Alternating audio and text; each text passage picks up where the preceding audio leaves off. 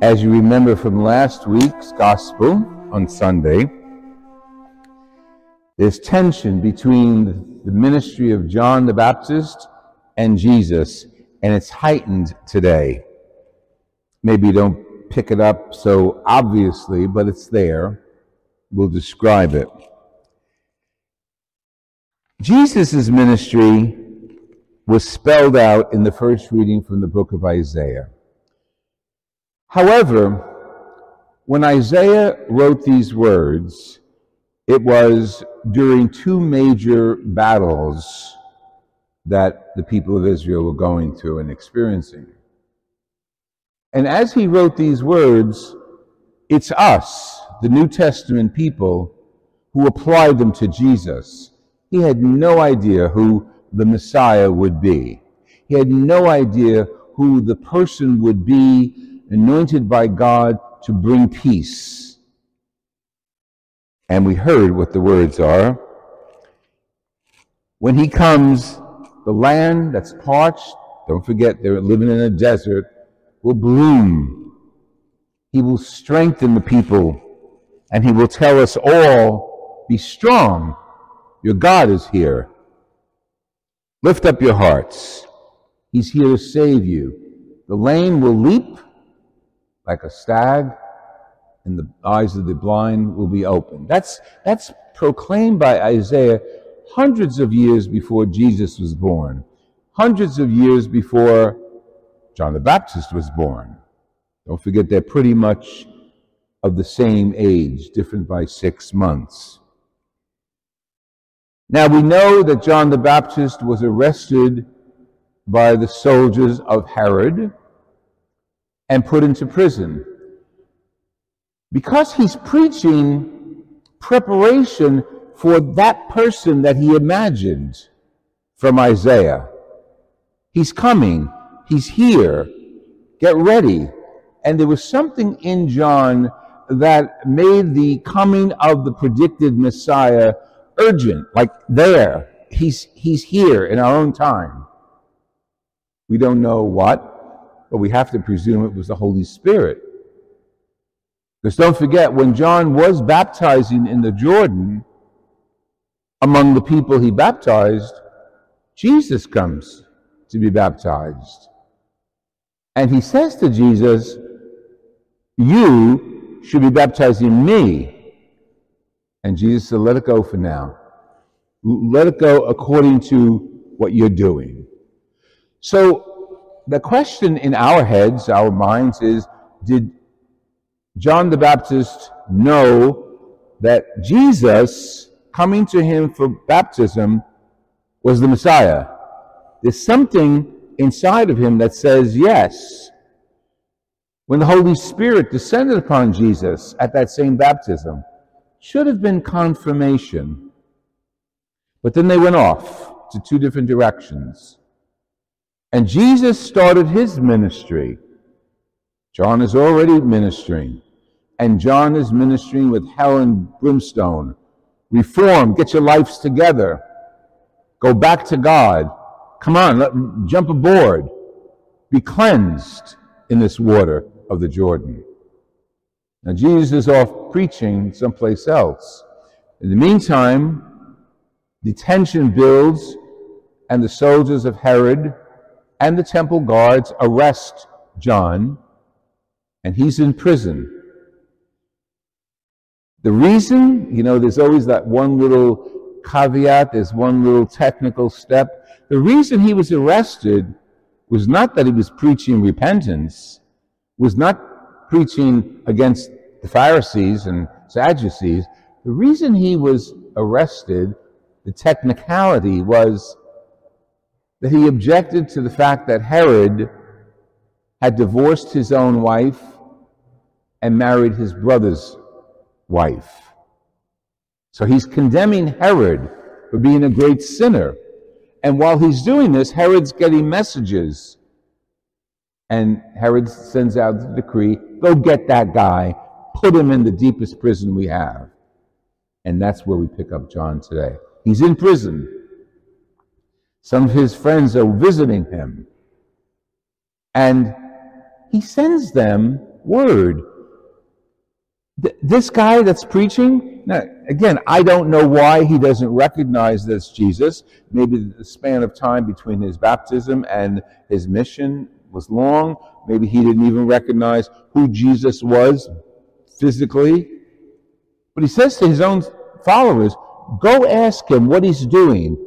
What's he all about? Is he the one that we've been waiting for? He's the one that's going to conquer the, the, the, the Jewish authorities that are not faithful? Is he the one who's going to conquer the, the, the, Romans who have occupied our land? Is he the one? Is he the Messiah?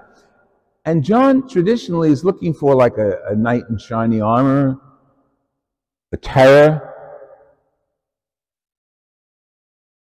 And Jesus sends the message back to his followers. Well, j- j- just tell John what you see. The healed, the lame, the blind, all being taken care of.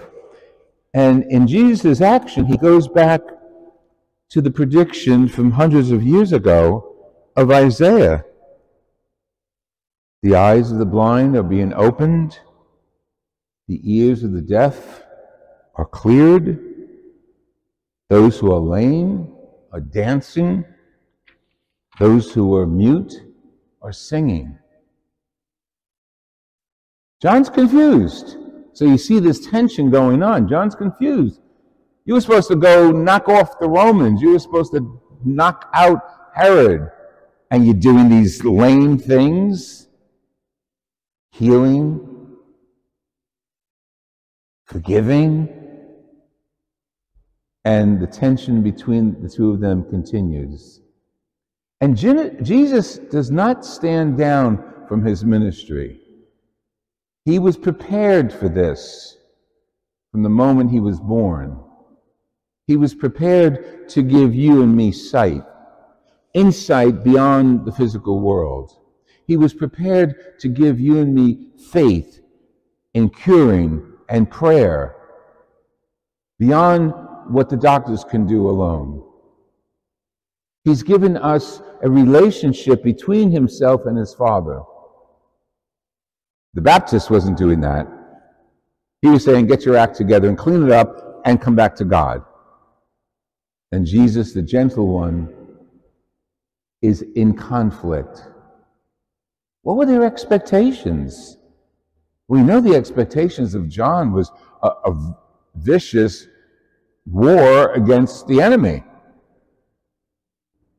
And the expectations of Jesus says, What do you see? The blind see. The deaf hear. What do you see? The good news is being proclaimed to everyone equally. And in his actions, he's respecting people of all, most of them are Jews, but of all backgrounds and in a very special way, bringing them to God. And while this is going on, eventually we hear more about John and his destiny to have his head cut off by Herod.